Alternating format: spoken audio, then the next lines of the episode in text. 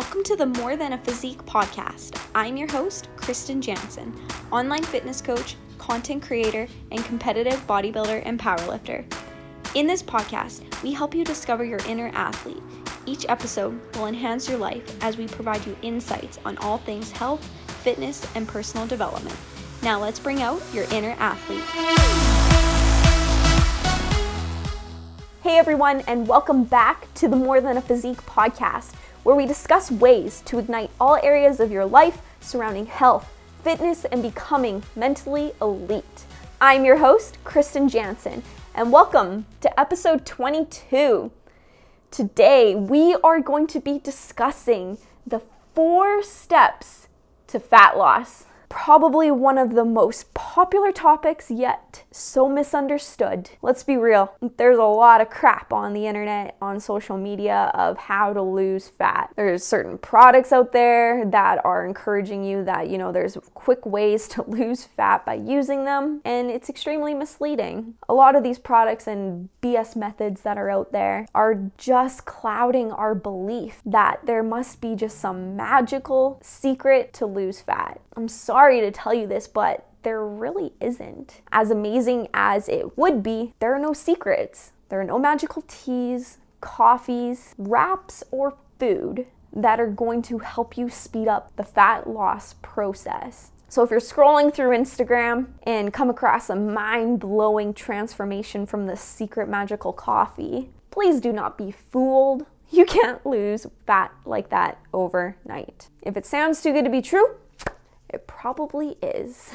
Just like everything else in life, results they don't happen overnight. You don't just start walking when you're a baby. You learn over time. Just like you don't start driving a car. You learn over time. Just like you don't get a degree, buy a house, get that job promotion overnight. All of these things they take hard work, patience, and time. Fat loss here, it's no different. Having said that, there are four steps that I want to discuss with you today that will help you speed up your process as best as you can without spinning your wheels year after year. As you may know, yo yo dieting is a major issue and is definitely one of the reasons why people struggle to lose weight and actually keep it off. But if you're strategic and you follow through on the following four steps here, you can break that cycle and actually sustain your fat loss results over time. So let's get into it. Step number one is to prime your metabolic rate the most important step. What the heck does that mean? Essentially, we want to take care of our metabolism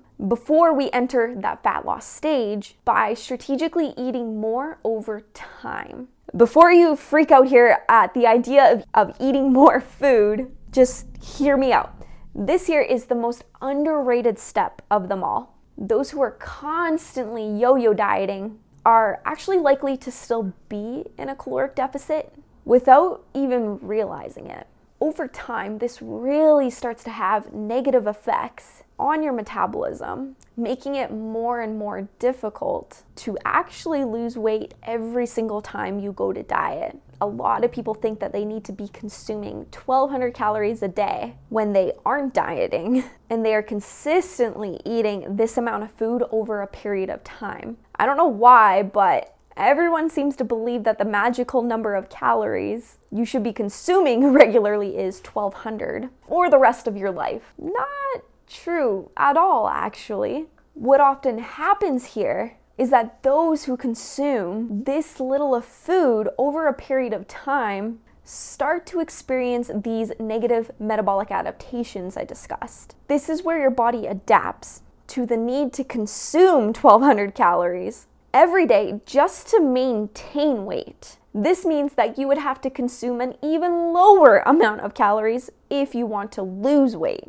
Can you imagine eating 900 calories a day to achieve your weight loss goals? I can tell you that in my experience, this is just not sustainable. And 99% of people, they, they can't adhere to that. And because of that, we get wrapped in our heads that we're a failure because we can't sustain 900 calories a day. When in actuality, we're not a failure if 99% of people can't either. It's unnecessary suffering, to be honest. So if you aren't dieting right now, but you plan to in the future, maybe for a wedding, a vacation, even a bodybuilding show, maybe even a photo shoot. It's so important to take that time period before dieting just as seriously by priming your metabolic rate. This is where you're going to implement what is known as a reverse diet. So you can speed up your metabolism prior to the fat loss stage in the future. Yes, you need to eat more food in order to speed up your metabolism.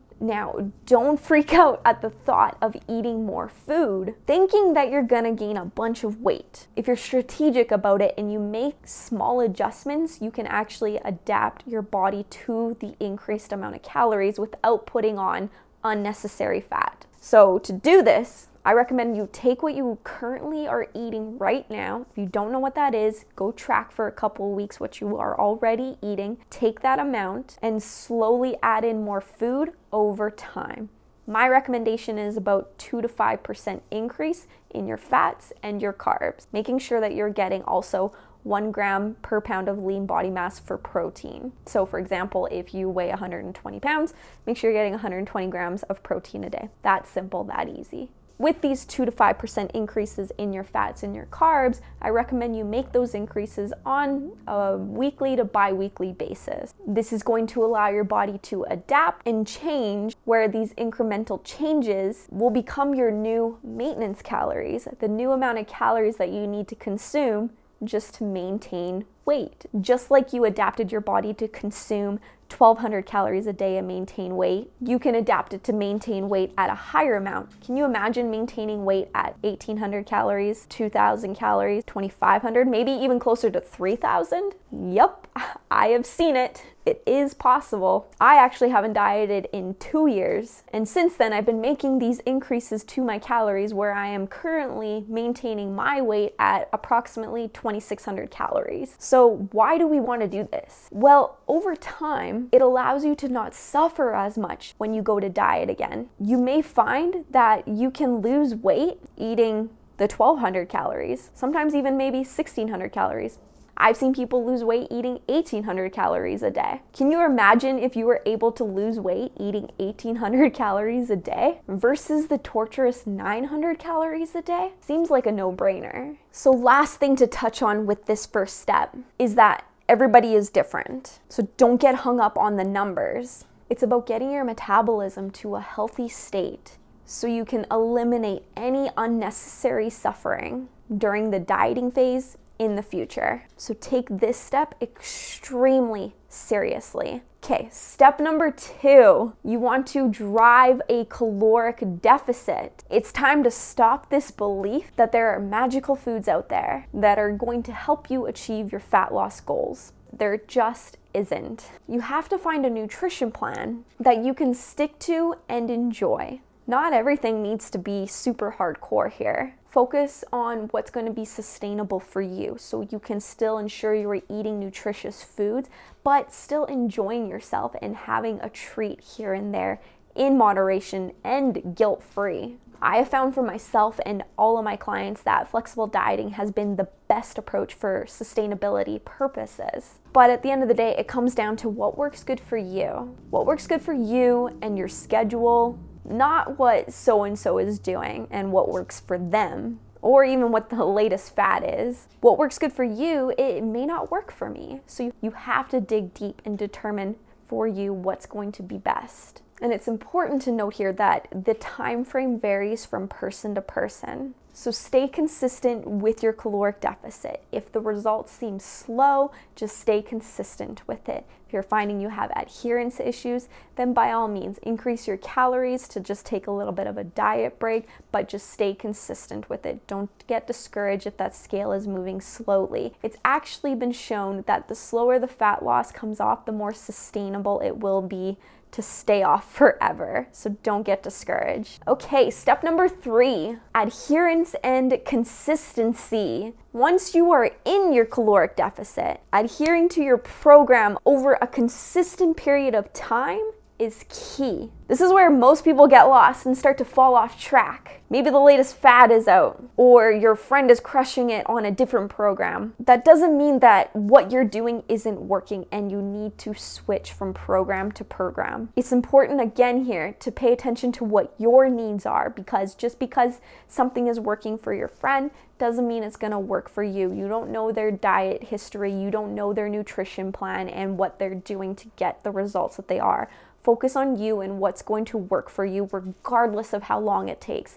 Adhere to your program and stay consistent. So, in order to do that, you have to pick a program that you're still going to enjoy to some level. Pick a program that you can see yourself sticking to six months from now one year from now, hell, even five years from now, if it's something you can stick to for that long, adherence is going to be a breeze. How do you know what program's going to be for you? Well, I'll just say this it's not always about the latest and greatest and what's working for so and so or what's being portrayed on social media. The program that you choose is one that you should be able to stick to for the rest of your life. That's how you know. So remember, adherence is key. Last and final step patience. I know, I know, the most basic, overrated tip out there. But if you're shaking your head right now saying, yeah, yeah, yeah, I know, I need to be patient, that's common sense. Something to remember is that just because it's common sense doesn't mean it's common practice. Being patient is a skill.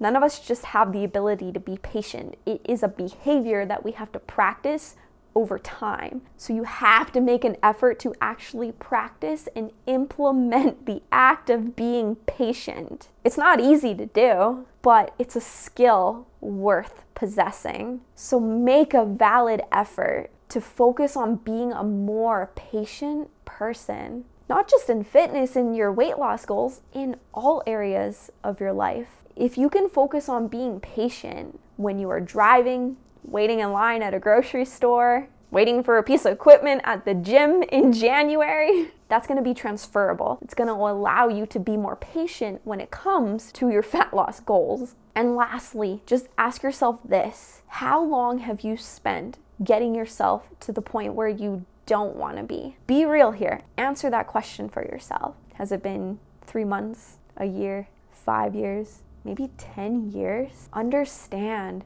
it's not going to be overnight. It's not.